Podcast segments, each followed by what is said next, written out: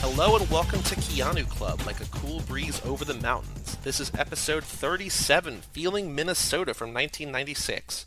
I'm Joey Lewandowski, And I'm Mike Manzi. and with us today, very special guest, Cage Club Podcast Network artist Melissa Lynham. Hello, Melissa. Hello, how are you guys? Good, how are you? Super duper. So now you picked this movie because you wanted a chick flick, right? Yeah. And this was totally a chick flick, right? Oh, totally. The the poster did not lead me wrong. It was so romantic and sweet. Just kidding. It was the worst movie. Probably the worst and farthest away from that I could have gotten from what I thought I was getting into.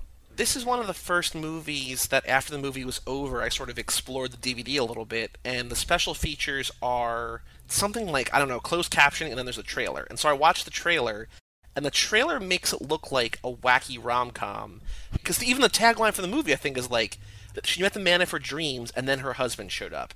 That does not explain that she gets married to an abusive man like forced into it by the mob 10 minutes into this movie and then has Miss McGill's tea with her husband's brother at the wedding. Like the tagline does not fit the movie, the trailer does not fit the movie. It is uh this is an interesting mess, isn't it, Mike? Without a doubt. I feel like this is kind of indicative of the 90s, though, where it was just these wacky Tarantino esque wannabe 90s crime comedies that just never quite found their footing. There's a lot going on here that's done a lot better in a lot of other movies, and my main concern out of the gate is they're in Minnesota, and no one even Yep. sounds like they're in Minnesota. I mean, One time Dan Aykroyd says sorry.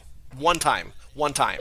Ugh, he is a problem in this movie by far, by all means. Even though he's probably the closest to what everyone should be doing, Yeah. no one else is doing that, and so he sticks out like a sore thumb. But A sore thumb? Sore? a sore, a sore, Sore thumb? Uh, I saw this back in like '97 or '98 on HBO, and uh, as soon as I popped this in, it all came back to me. Unfortunately, none of this was a surprise the second time around. I can't believe that, honestly, because like this movie is so forgettable. It's bad, but it's not bad like Monkey Business is bad. Which, if you're not listening to all his movies, the Shia LaBeouf podcast, you should be. But it's bad in a way that it reminds me of a lot of other movies that I'd rather be watching, which I feel like we say a lot on this podcast and on other podcasts we do about why movies that we're watching aren't necessarily great. This came out, I think, the same year as Fargo. Why would you not watch Fargo instead of this? Or why would you not watch. I want to get into it a little bit later, I don't want to get here yet, but like it reminds me of a lot of Cage movies. Like, why would you not watch one of those instead? Like, why would you not watch a Tarantino movie instead? Why would you watch this? It's so boring too. I mean, it's bad because it's not bad like, oh, but it's entertaining. Pretty much every Cage movie was. Hey, hey, But hey, hey, hey. Oh, sorry. But it's boring. I was like every minute that this movie was on, I was like looking away and doing other things, trying to pay attention, but pretty much failing. Maybe that's why I remembered it so well, is because such little happens in this movie, right? Like, it's kind of barely anything to begin with, and then gives up, like, towards the end, I feel. Like, it's really Yeah. got very little going on here. I mean, ultimately, my favorite thing about this is that Keanu and Vincent D'Onofrio are brothers, and I really feel like they have a good dynamic, and all their stuff is good, but they need to be in a different movie together. This is just a waste for them. Oof, it's it like doesn't start very well, and then it just gets worse. Yeah, this is a, a very slim and trim Wilson Fisk from Daredevil, not resembling the mean big bad guy of that movie, but instead here, kind of. And I, I don't know if it's just because there was illicit sex in the house at a wedding, but it reminded me a little bit of the. I mean, this is. I I, I am a, going to apologize in advance for the comparison I'm about to make, but it reminds me a little bit of The Godfather. Sonny's having sex with the bridesmaid in the house, and I think that's just because Vincent D'Onofrio's suit looks like it's straight out of the 70s, like his blue frilly terrible suit. That wedding reminded me of The Godfather, but like, oh god, like I feel so bad. I feel so dirty comparing this to that. But you know, it is what it is. Ooh, I've never seen The Godfather. I can't comment on that comparison. I assume it's better. I um, trust you. And Joy, you mentioned to me last night that this reminded you of another movie, and I also see the parallels there. That it shamelessly wants to be true romance at parts so bad that it just It can't. I mean, it's uh, just, th- this whole movie kind of has that vibe where it's forcing again, it's like forcing itself to be something it's not, and it's not very much to begin with. But like, I just don't feel like this story should have unfolded with this crime tone going on with it. I think it would have been better off if it was taken more as like a straight comedy, and they Yeah. didn't try and go dark with it at all. It feels like it wants to be like a black comedy really bad, but it's not structured in that way. And I feel like for a black comedy to really work, it kind of, or I mean, just for a movie to work in general, you have to care about the characters, and I just don't. None of these characters mean anything to me. And I want to apologize to the universe, again, for the second time in like two minutes.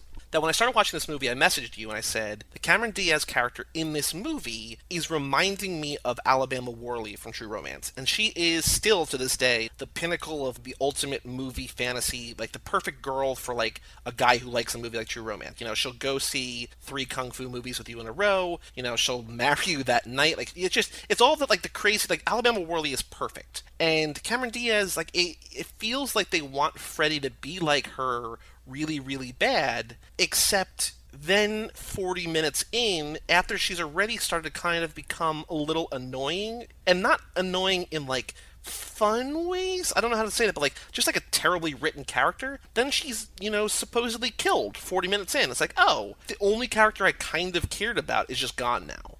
And now we have Keanu and Vincent D'Onofrio sort of playing a little bit of cat and mouse, kind of, but not re- like it's it's just bad. Yeah, not not one single character is likable. At least for me, probably for everybody. But they're all so terrible. The mom, I sort of enjoyed for like a second because she was so weird.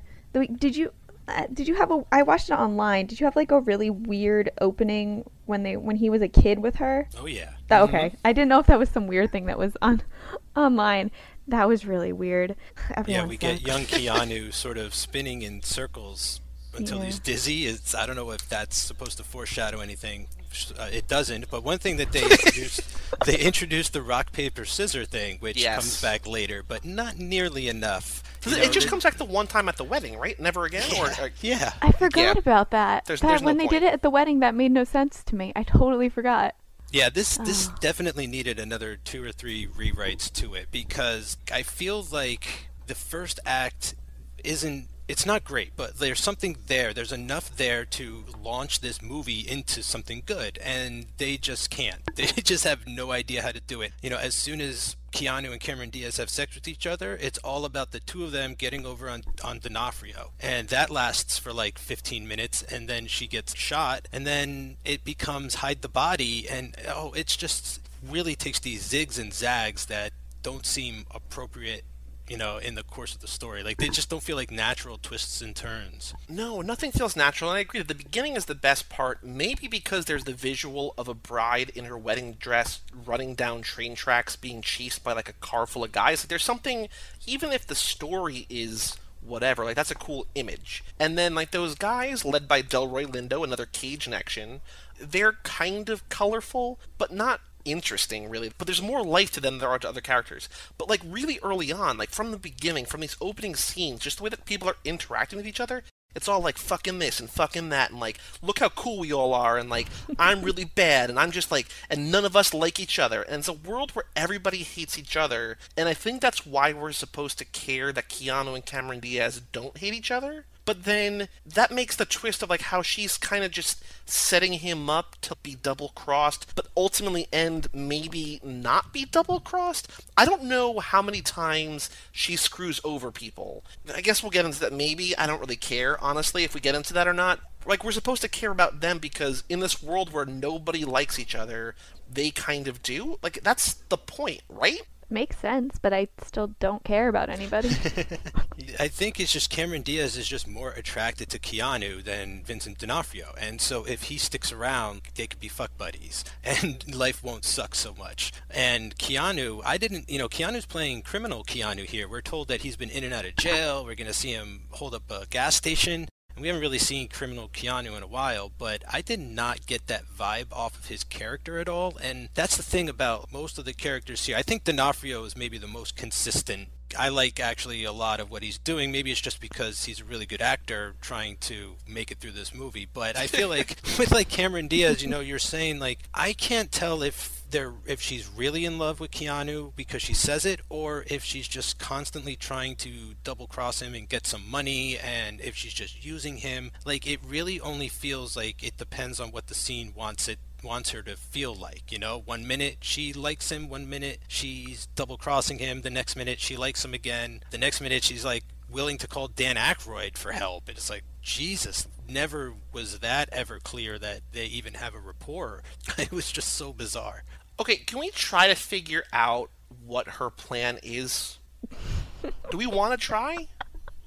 I have a I think I have a question before that question. Okay. So like is she a prostitute? I That's think what I she's a wanted to- stripper. She's just a stripper because apparently she stole money that she didn't really steal, right? Mm. And that's why she has to marry Vincent Did D'Onofrio. she? I- I'm not even. I That's don't why I know. need to I get thought this on the table. Okay, so the way that I saw it, and this doesn't necessarily make sense, is that somebody stole ten thousand dollars, but then D'Onofrio found it. Like it wasn't actually stolen.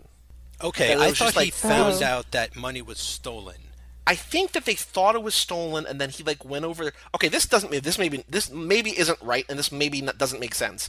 The way that I saw it was, and I also don't know how Cameron Diaz fits into this, but they thought that they had lost ten thousand dollars. Like they're this like crime syndicate that he runs an arcade slash strip joint. I guess. What was that? Pinball in the front and then lap dance in the back? Yeah, I guess. I have.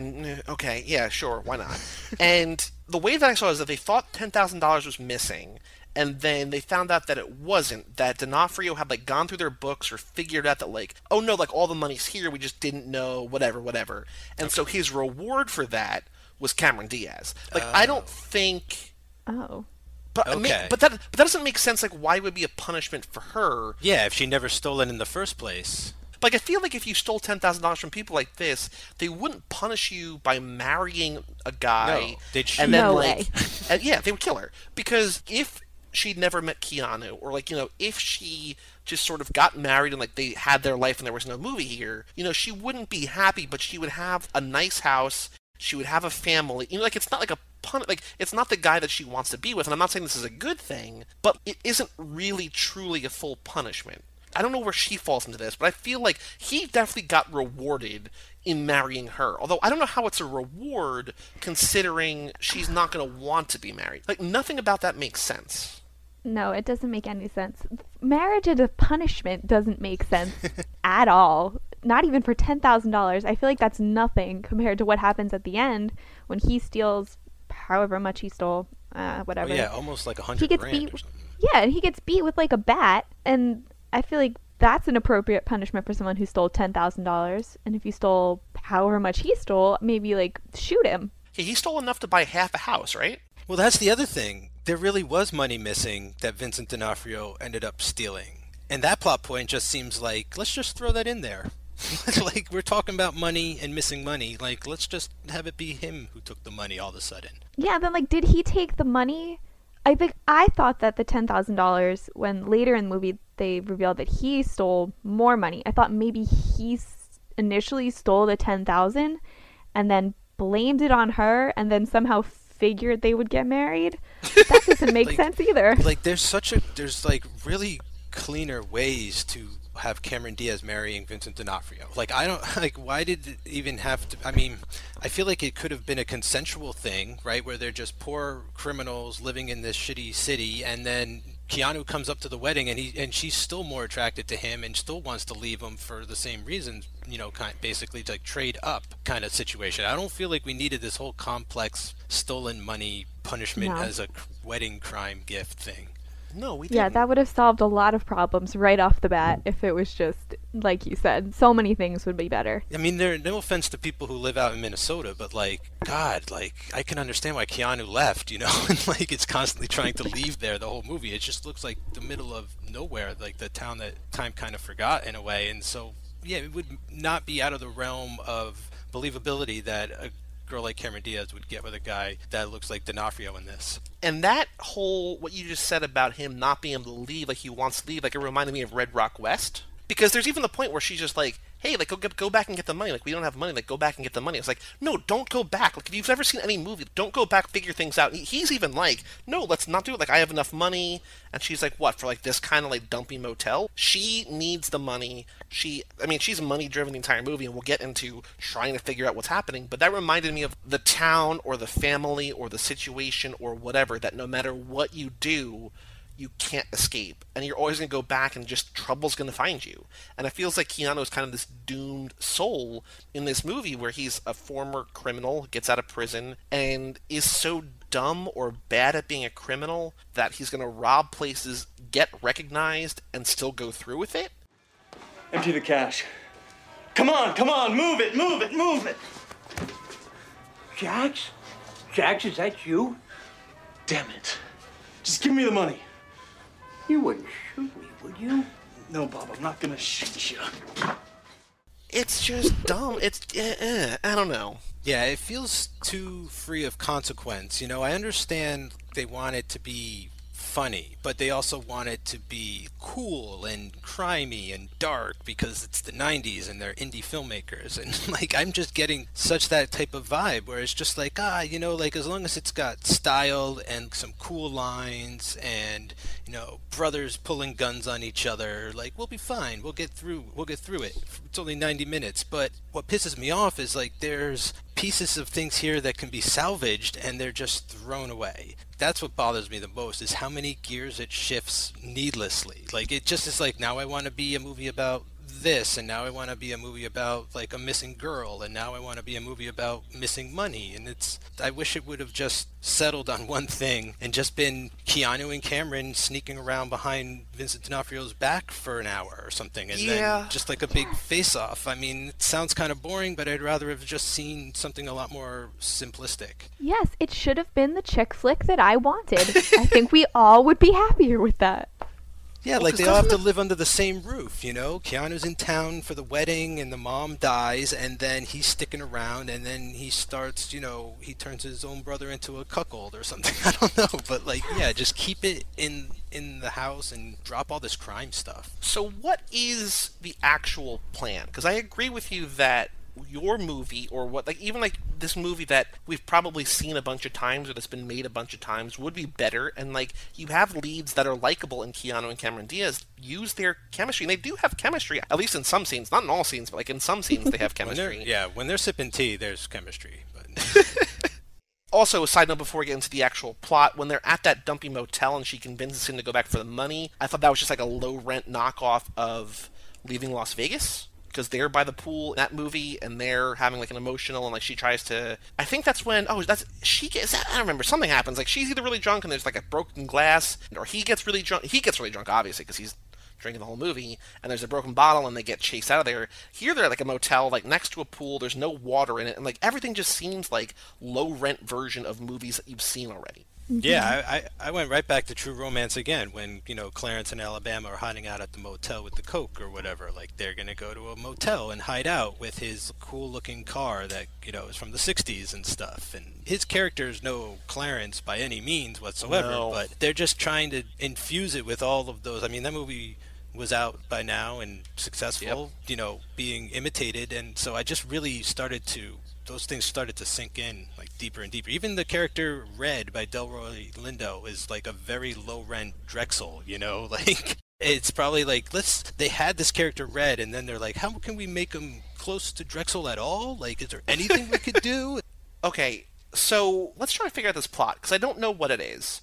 Character by character, I guess we can go. Like Keanu is just a guy who gets out of jail, not sure if he's going to show up to this wedding, his brother's wedding. His mom invites him. He shows up, has tea with Miss McGill with Cameron Diaz in the bathroom, and then essentially escapes. Right, and then he's he's done with it until he comes back. Well, he comes back. He goes and he gets a gift. He comes back. Yes. And his mom drops dead, so he, he Right. has to stick around for the funeral. Oh, right, right, right. And that's why he's in the house, and then they have Miss McGill's tea again, and then they take off together in the morning. Cameron Diaz is a stripper, right? Who is working at this arcade slash strip club, and she gets forced into marrying D'Onofrio. And I don't know if she actually has an attraction to Keanu, or he's just a better option than D'Onofrio, or whatever. but she gets married and then quickly changes sides and then ostensibly gets killed 40 minutes in the movie. We'll get to that in a little bit. And then D'Onofrio is just, I guess, a bookkeeper or somebody involved with the mob, finds the $10,000, gets rewarded by getting to marry Cameron Diaz, and then nothing good happens to him for the rest of the movie. That's all sort of in the indisputable, right? That's all kind of facts ish, right? Yeah. Yeah. Okay. So far, I'm with you. Mhm. So there's the $10,000 that somebody stole, and we find out later that D'Onofrio had been stealing money all along because he wanted to buy a house, right? Yes. Yeah, but okay. Let me just stop you real quick. Okay. No, I, I encourage the stops. I want to Okay. figure this out. Okay, so why would he have been siphoning off money to buy this house if he didn't know he was going to get to marry Cameron Diaz as a gift? I feel like he was probably in love with her, and that's why it was a reward for him. I can see him, but we don't we don't see that. We don't see that he's like pining after the stripper. But I can see that if you're working for this, you know, connected guy and he owns a strip club, and you can fall in love with like a, an adorable girl like Cameron Diaz and want to marry her, and so maybe he's dreaming of this future, whether it's going to be with her or someone else. That I don't know.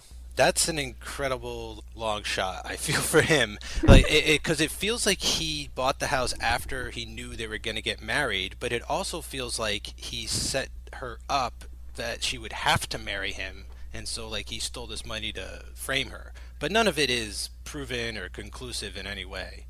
I'm still in the dark as much.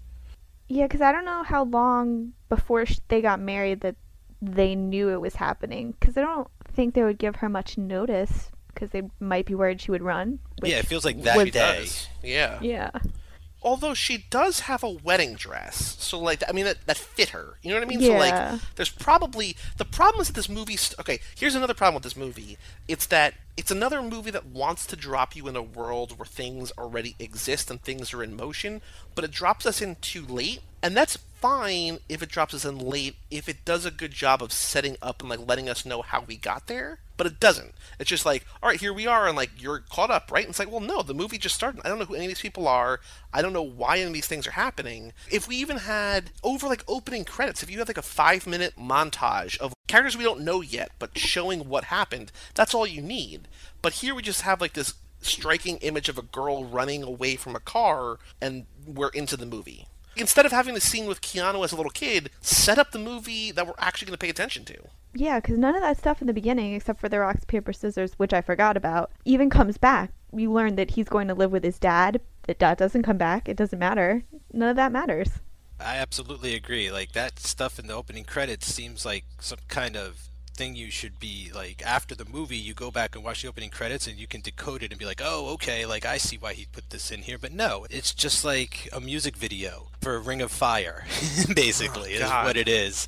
And it's like, "Oh, man, be more economic as a filmmaker. Just know what story you're trying to tell because those don't create character traits that come into play later on. Okay, like it would have been interesting if Keanu is prone to getting dizzy spells and falling over or something, and then later on he gets one and isn't sure if he killed Cameron Diaz or not. But instead, it's just like he gets drunk and passes out and wakes up and doesn't know what's happening. And it's like, well, that's totally out of character that he's running around like asking people, "What did I do last night?" That's that's completely out of nowhere. But something like I was thinking of my own private Idaho, where you have like the narcoleptic character and how well that is used and set up like immediately, you know, and and it's like you could have you could have done something really interesting here with the Keanu character and be like, oh, he's a criminal with a disability. Like, okay, that's kind of fun, and let's see where that takes us. But no, But nope, he's just nope. he's just a common crook.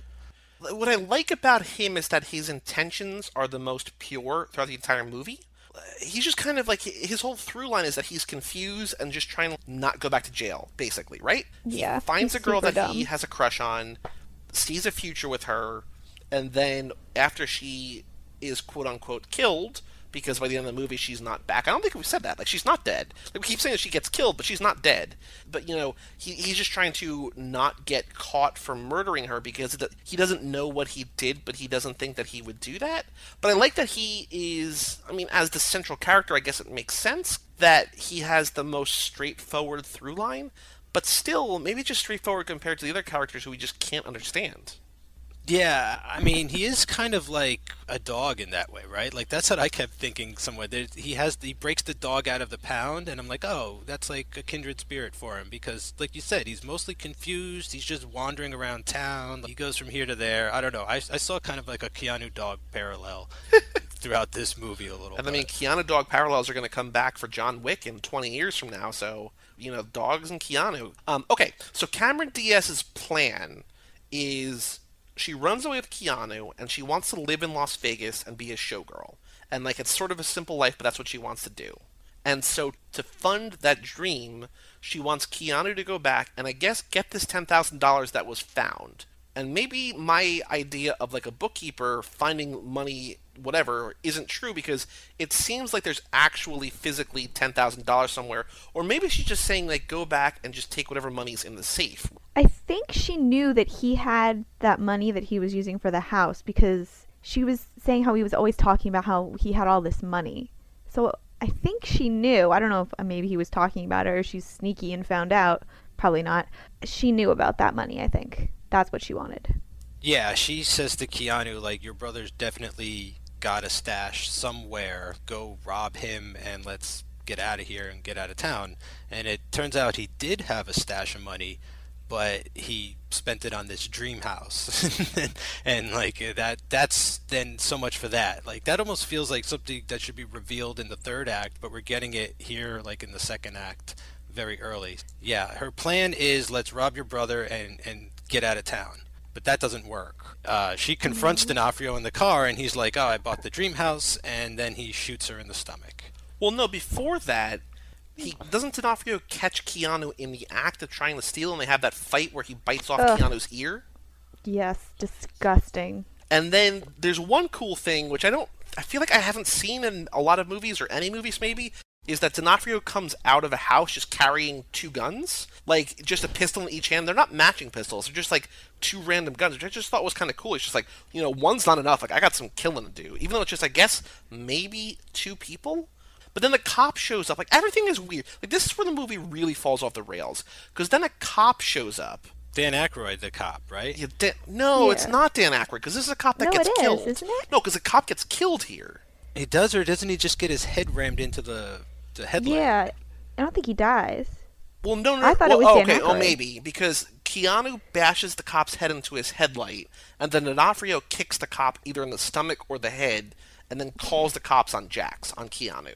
Yeah, yeah. They, I'm pretty sure they're doing that to Aykroyd. Like they're setting him up also as a crooked cop, maybe. But at the end, it turns out no, he was doing. He was like either undercover or doing it, doing the right thing the whole time. I was so shady on that guy's character. But I'm pretty sure they kicked the shit out of him in that scene, and there's like no repercussions for it whatsoever. And then this is when she confronts him in the car about the plan, and then he shoots her and supposedly kills her. Even though we find out later that he's a lousy shot.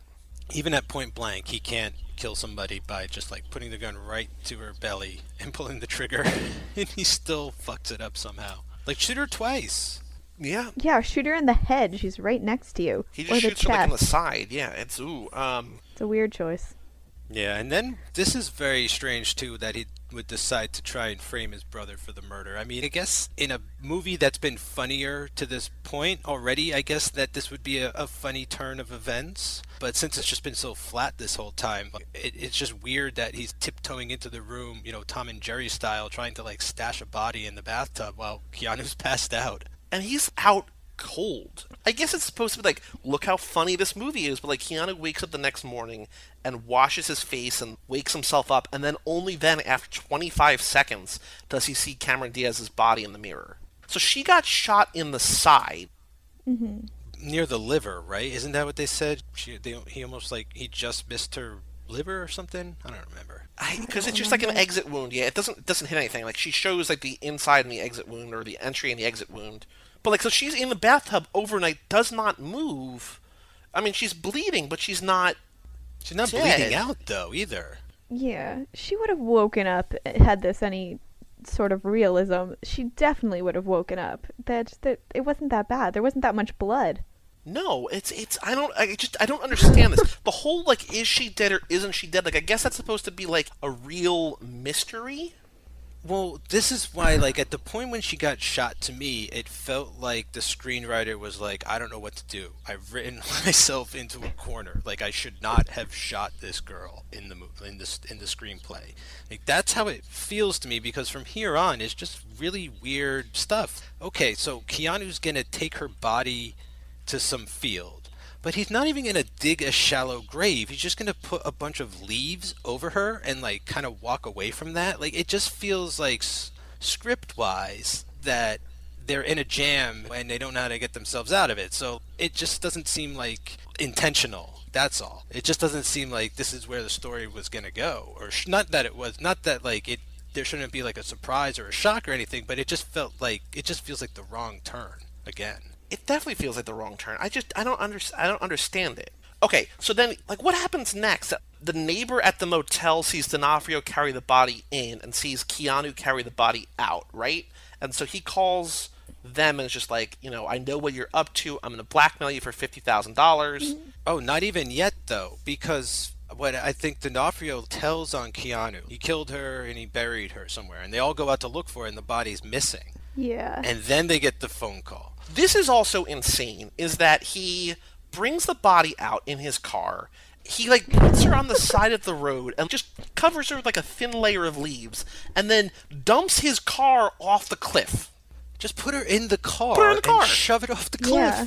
Or he, she's literally on the side of like what seems like a kind of major road, just under like a thin layer of leaves. Yeah, he's a dummy. And he, I guess he liked her, so he didn't want to throw her body off the side of a. a But what's amazing is but- if he did love her or even like her, rush her to the hospital, check her pulse. Do, there are Right? ways to tell if someone is dead or not, even with a gunshot. Like just because someone got shot, I feel like the movie thinks people think, you know, if you get shot anywhere, you die. You know, but it's just not true. Like you can get shot in the stomach, you get shot in the head and live for a day. Like it's just ridiculous. Oh God, it, it's uh, this movie.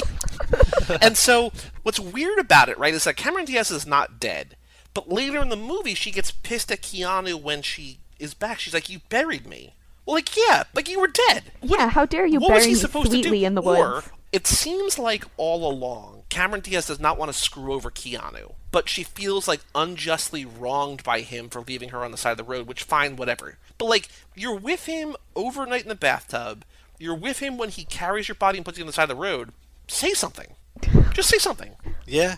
Yeah, my other problem Yeah. too is after she's alive and is like, well, you know, you're an asshole because you thought it was dead and wanted to bury me and all that, and it turns out I'm really not dead. You should have just had her character been double crossing him the whole time. Like that's what I feel about it. Is like let the reveal about her be that she was always trying to get one over on both of the brothers.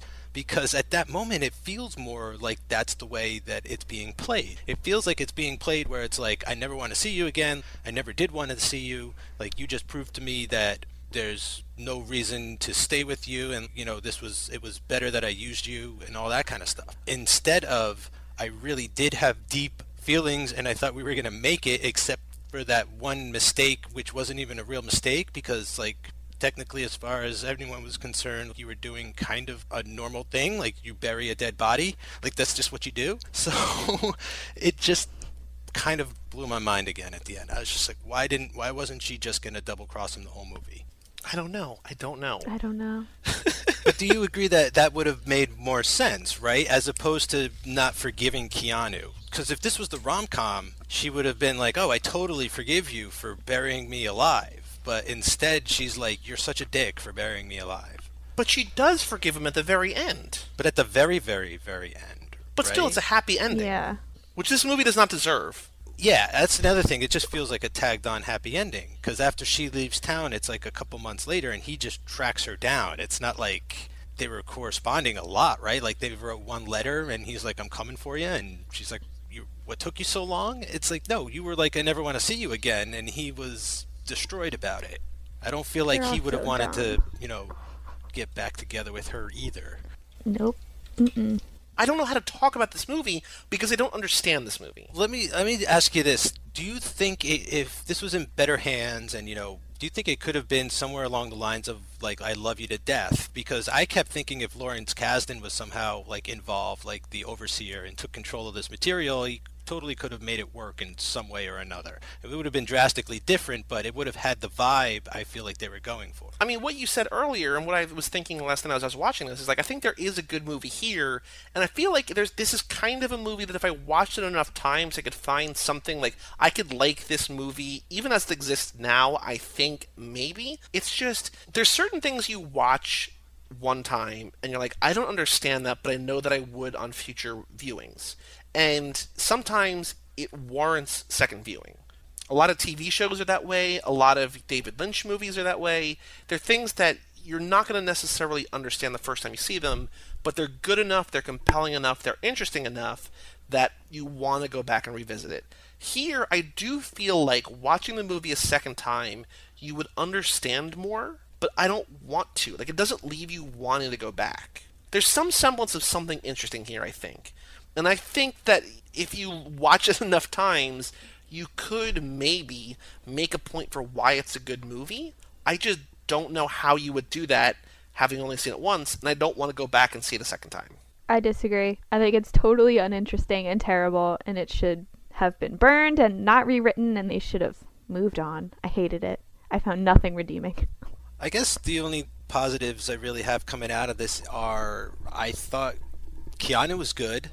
Like I think he's doing fine. I think he's good in this movie. I don't pick up a lot of like his isms that we've seen in previous stuff. Like he just feels like a more mature actor. I love Vincent D'Onofrio in this. I would watch Keanu and D'Onofrio in anything as brothers together. I'm not saying you know uh, maybe I am saying like his maybe it's worth one watch just for them, just for the two of them? No, because no. Like, okay, here's what I think is the best though: are the scenes in the diner with D'Onofrio and Courtney Love. Now that's a movie. Are those two characters like that's what is the it whole though? movie should have? I think it is.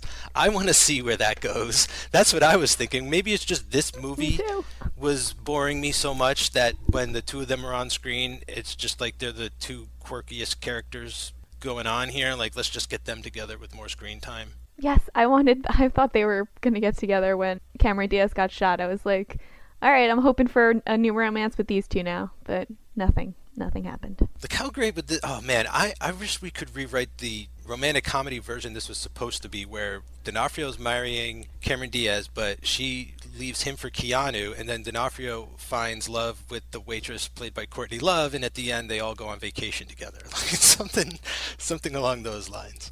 So cute. I would love that. I wonder if there's a version of this movie where there's even more Courtney Love.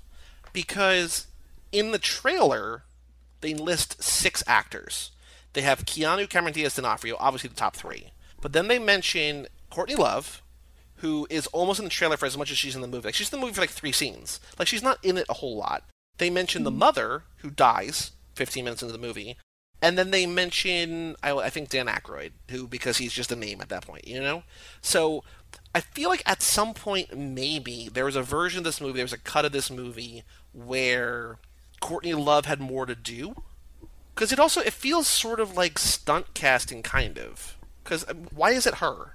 Well, she was an actress before she was a rock star. Even she was in Sid and Nancy. I mean, she's got acclaim for The People vs. Larry Flynt. I think that was after this, but regardless, I think she was floating around Hollywood at this time. But Hole was big. She was married to Kurt Cobain, so she would have been, yeah, like a cameo. You know, like you'd be like, oh, Courtney Love's in this, sort of in the way like, oh, Anthony Kiedis is in Point Break. Like, oh, okay. Like, I mean, he's less of an actor. She had more of like an actual career as one. But yeah, I think it's just like a glorified cameo right now.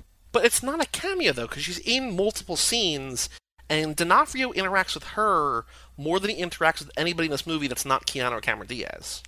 Yeah, maybe cameo is the wrong word. Yeah, maybe she was just like you said supposed to be fleshed out more and have more screen time and be more of a character but then ultimately they just didn't know what to do with what they shot i mean or how to work it in i mean how do you really fit that in. I mean, tonally, it just feels so much different than when Cameron Diaz and Keanu are, are, in scenes together. It's like the end of the world is coming. But then when D'Onofrio and Courtney Love are in a scene together, it's like, oh my God, look how adorable these two are, or something. You know, it's just a totally different. Mm, well, I'm I'm not maybe not adorable. I'm just saying like I feel like the fun is finally trying to show through and there's just a sense of what that black comedy could have been is where you see like this guy concealing all of his injuries and then the waitress kind of finding that endearing and falling for it. Uh, all i'm saying is there's a lot of mismatched tone in this film and that's another major problem is this couldn't keep it on the rails Yeah, I just I just think there's too many missed opportunities here. I don't think there's anything there between him and the waitress,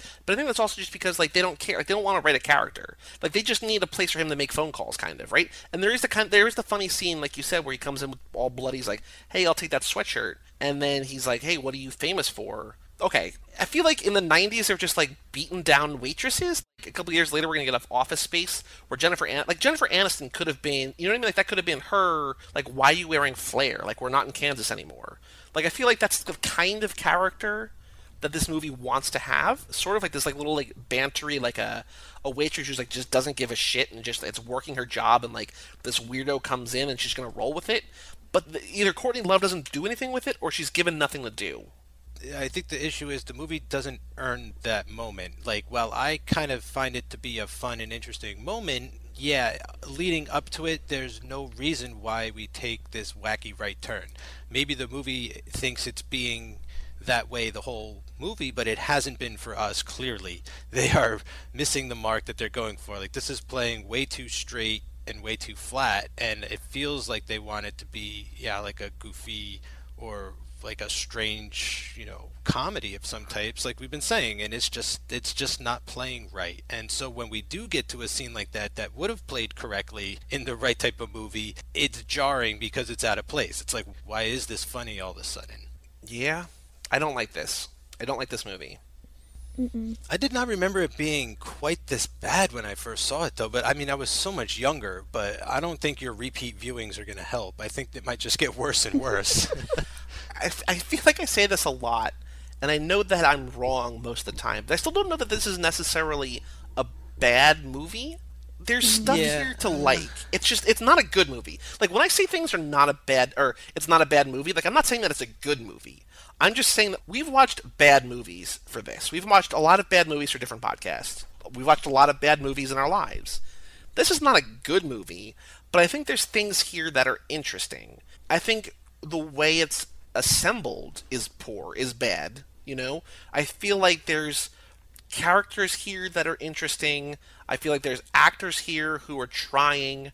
I feel like there's the idea kind of like the fact that they're the girl's not dead that who would have thought that the ultimate mastermind in this would have been Cameron Diaz? Like that's kind of like a cool, actual, legitimate twist. It's just that the way that things are set up and presented and puzzle pieced together doesn't work. Is she a mastermind at the end? I think she's the one that's pulling the strings. I think it's just like as she goes, she figures out which is the best way for her and the money to get together, and then she follows that path. I don't think she had a plan. She's the only one that gets everything she wants at the end, but she did it by steamrolling over everybody in her life. Like it's so strange. It's she just used everybody to get where she wanted to be. But she's like, I I need to be in Vegas with a lot of money by the end of this movie, and that's exactly where she finds herself. That's where Keanu comes to find her. She's a showgirl now. She's happy, right? I it, it's not. I mean, it's just really boring, you know, because she gets everything she wants at the end. Like I think this movie could have probably redeemed itself more if at the end it showed her Keanu and the dog in a in a trailer park somewhere, you know, like in the desert and it was just like no, like they only need each other. Like she doesn't need the money and the the headdress and the to shake her ass on stage. Like she doesn't need all that. Like all she just needs is love. But the movie isn't interested in telling that story. So we haven't talked about the ending yet, right? Like the very, very end. In Las Vegas, or when he's in the that random car. Well, the, in the random car on the way to Las Vegas. Oh my god, that car. So you asked me a question. You asked if this whole movie is sort of like a story that he's telling to that driver. Yeah, because when they cut to the car, he was in the middle of telling a story, or he had just finished telling a story to this guy, and I was like, wait, was that in the beginning? It was not. I suppose it's none of my business. But after all that, you sure this is the right woman for you? I don't know. Maybe. Hey! How do you know for sure she's even here? She's here. Thanks for the ride. Appreciate it. Yo, take one of these with you. Well, I don't have 25 bucks for a Bible. It's a gift. That's okay, you keep it. You got a family to feed. Hey, don't look so worried. Look at this. I got a letter from her not too long ago.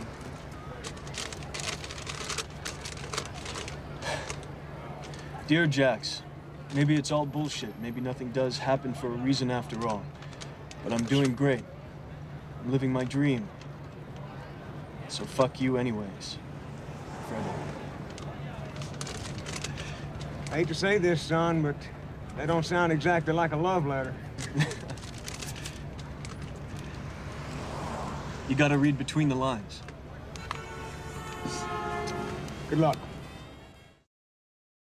That would have been amazing. Why wasn't it? Why wasn't he just telling this story to that Bible salesman while they were driving cross country to drop him off in Vegas? I guess because not that he's going to die, but if he's there at the beginning, like, let me tell you this story about this girl that I love, you know that he's going to make it through it. And there are mm-hmm. points in this movie where you think that he could get arrested, he get killed. Not that he's going to, but by doing it like as a whole movie flashback, you take that away. Maybe Maybe, but it also creates interest. In, yeah, interest. Like, how is he going to survive this movie? You know, when he gets into a terrible situation, you're like, well, is he going to? He's got to get out of this somehow. Uh, and then you also don't know that he's going to meet Karen Diaz, so that could have just been the whole reveal. As you think she's dead, and then in the end, no, she's alive. And I think it, they could have made it work better. It would have added just like a little more flair of like mystery that otherwise is absent from any kind of mystery whatsoever. Like I'm just not interested in a lot of the stuff they're setting up here. So just to wonder how he survives to the end of the movie would have been enough. But I think it could have used that wraparound. Probably. I mean, it could have used anything.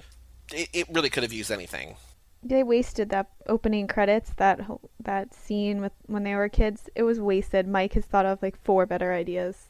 I mean, if he's just hitchhiking on the side of the road and that crazy Bible salesman guy picked him up, like that would have been great for an opening. And you know, I mean, I don't know about you guys, but most of the time you sort of forget that there was like a beginning part halfway through or if you're really interested in a movie by the time they wrap it around at the end you're like oh yeah this there was a yeah it was a mm-hmm. framing device that's right i forgot about that so i mean yeah i'm, I'm all for that Oh God! But so so at the okay. Here's a, here's an important question I have for you.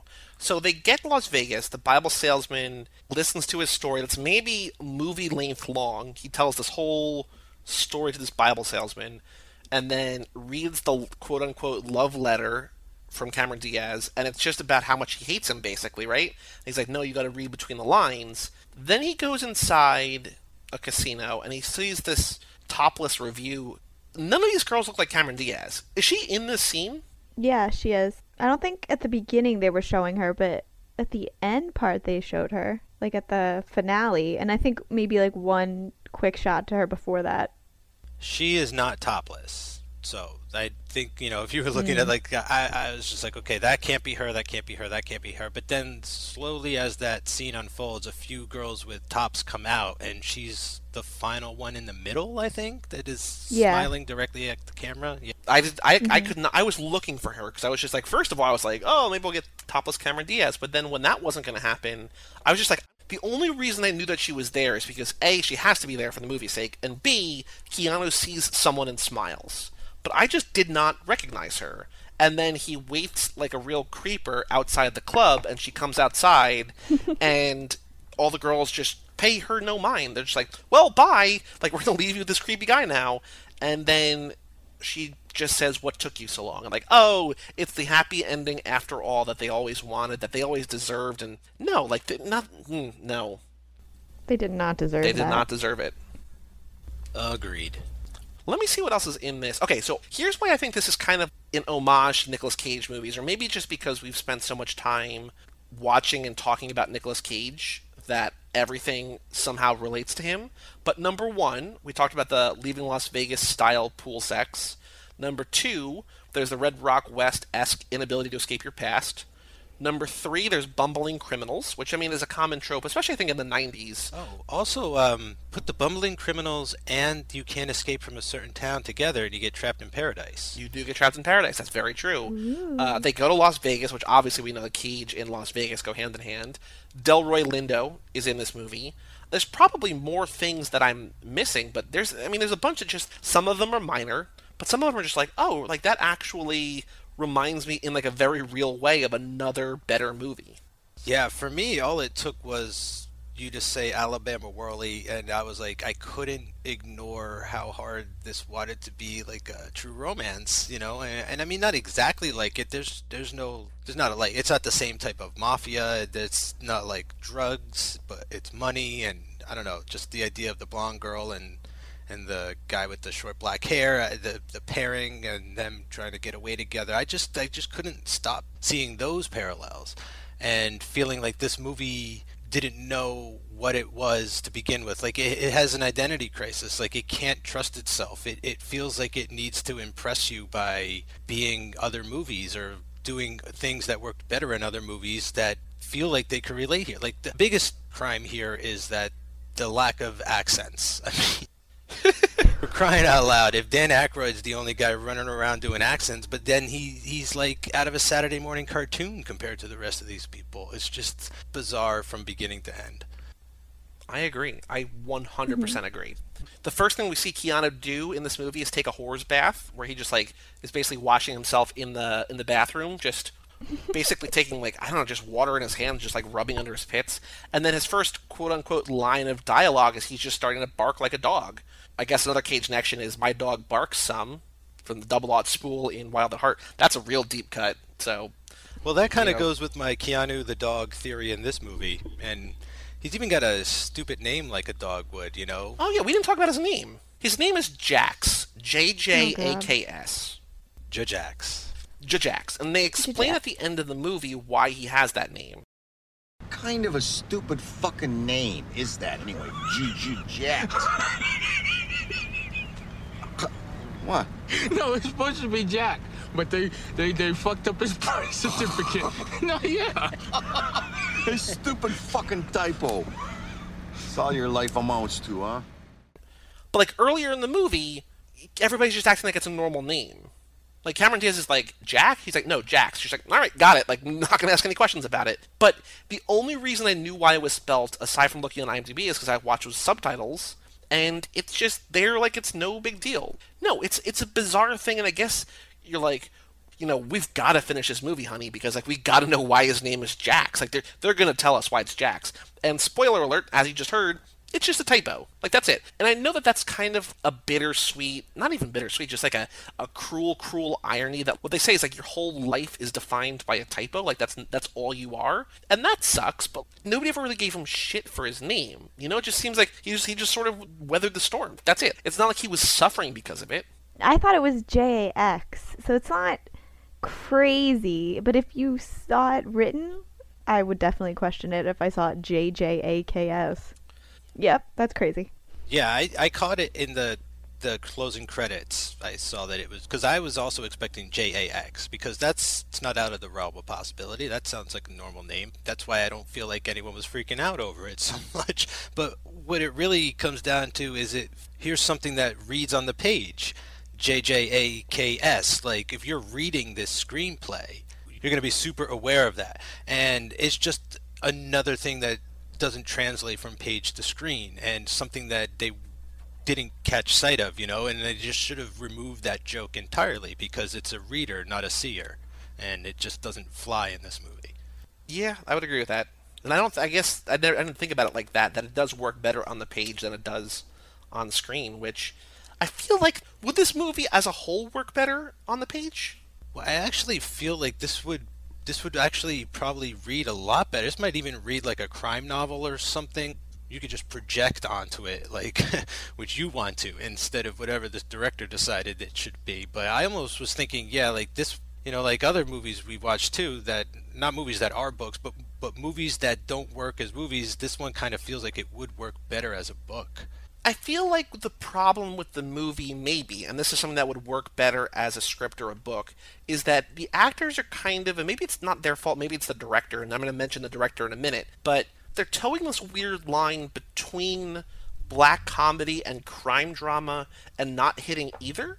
And I feel like if you're reading it, if it's well written, you can sort of follow the script, or even if it's just written as it is here, you can sort of decide one way or the other how you want to take scenes. Here, the way that they're presenting it, it, you're just not sure what you're watching. And you don't know if scenes are supposed to be funny. Like, is it supposed to be funny that these criminals are so bad at shooting people? Or is that just chance? You know, because like, because the whole thing in Pulp Fiction, you know, when they shoot twelve times or whatever, and like Jules has his epiphany, that's not supposed to be funny. That's like chance. That's a part of the movie. Like that's a part of the plot.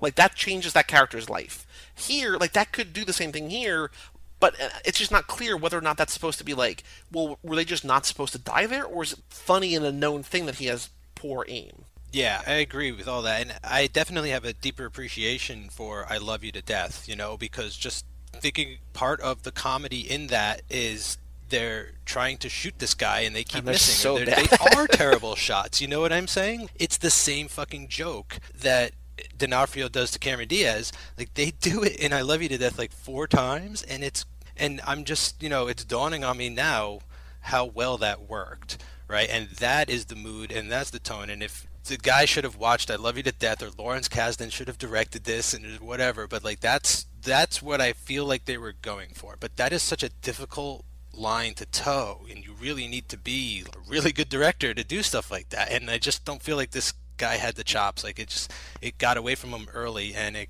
got away from him far So may I may I blow your mind here with the fact that this was written and directed by this guy named Steven Baigelman. This is the only thing he's ever directed.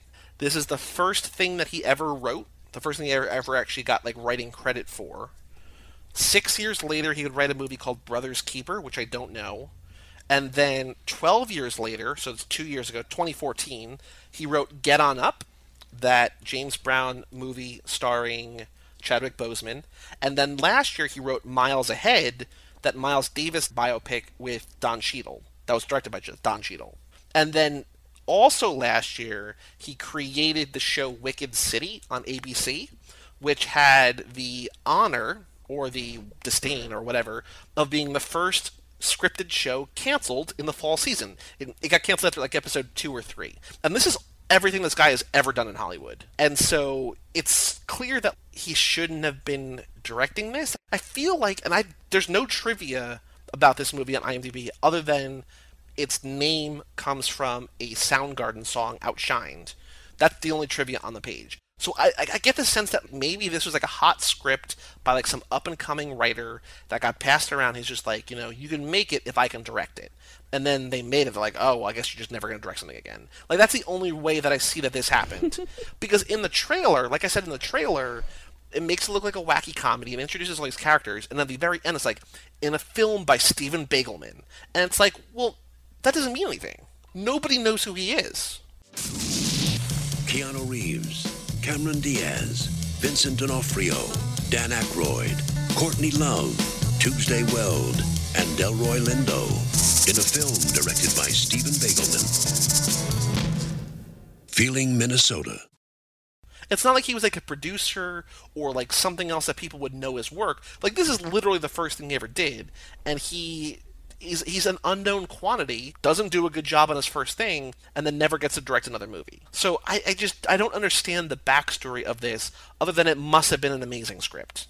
It did not translate. It did not translate. yeah it almost feels like he won project greenlight you know like something like that was going on here 'Cause if you look in the credits this thing was this thing was at the sundance lab like this was chosen and worked over and pro, you know rehearsed they don't just like not just every script goes to sundance labs but you know paul thomas anderson like his early scripts with like hard eight and tarantino with like reservoir dogs like those scripts did. So it, it seems like he this guy just hit Pater in a time where like we discussed on certain Gus Van Sant episodes like you had backers in the 90s who were just dying to make a buck in the film industry. You had your Harvey Weinstein guys with their Miramax, and you had a slew of other people coming along. But we're getting a little late into the 90s here, and it's like super make or break time. No one's going to waste a second shot on you. So I really feel like this guy fell into that zone where it's just it was the 90s he was able to hype himself to the point in the room where he's like take a chance on me i'm gonna i'm the next soderbergh and he just couldn't pull it out in the end he just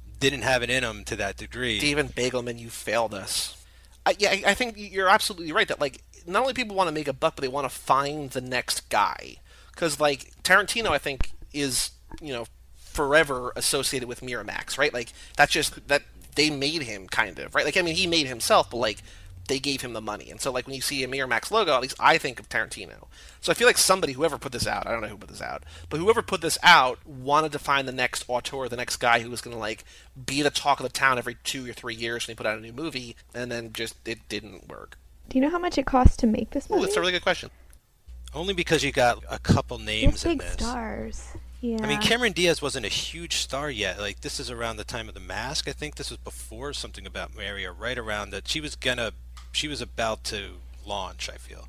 hmm I can't find the budget. All I can find about is how the state of Minnesota has a budget surplus of 1.2 billion dollars. Well, This made Minnesota. three million in theaters, which seems kind of like a lot. I mean, it's not a people lot. who thought it was a romantic comedy. It's people who saw that poster and were like, "Oh, it's it's a chick flick. It's romance. Look at those two the trailer lovebirds." does make it look like a fun movie. Yeah, well, they tricked people. and That's how they got that money. And I mean, who wouldn't be tricked into seeing this too? If you see Keanu and Cameron Diaz on the poster, you're Yeah. like, yeah, I want to watch those two beautiful people for an hour and a half. like, of course. It opened in 12th place. The number one movie that week was Maximum Risk. The hell is that? Jean Claude Van Damme and Natasha Henstridge. And number two movie was Fly Away Home, that Anna Paquin movie. Oh, with the geese. With The geese. Oh, I wish Keanu was in that. I would have Me rather too. watched that that, would have been better. Mission Impossible still in theaters that weekend. Nutty Professor in theaters. The Rock in theaters that weekend. So I mean, you they're go. all around. Just this movie is too. We've talked way too long about this movie, considering it's not very good. Mike, do you have any other notes that you want to share about this movie? Anything else? Anything that you don't want to go to your grave or your roadside covered in leaves, six inches under uh, grave without getting off your chest? There's actually only one thing I want to say is like I was really disappointed after seeing in the credits that Los Lobos was scoring this movie that there's like zero good music in this movie. I don't know why. What did they do? Did they do? Did they do La Bamba? Yeah, La Bamba. Oh yeah, so like yeah, he did La Bamba, and like I was a huge fan of that because of the the La Bamba the movie, which isn't about Los Lobos, but it's about Ritchie Valens who made Los Lobos like his trademark song, and then they also got very popular with that tune, and yeah. So I was like, oh, Los Lobos, but then my ears were like, ah, man. You know what's crazy? I remembered that La Bamba was in a Nicolas Cage movie, and if you Google La Bamba movie Nicolas Cage, your review is the fourth thing on Google. At least in my Google, What? because your because Mike's review was called Birdy Q La Bamba.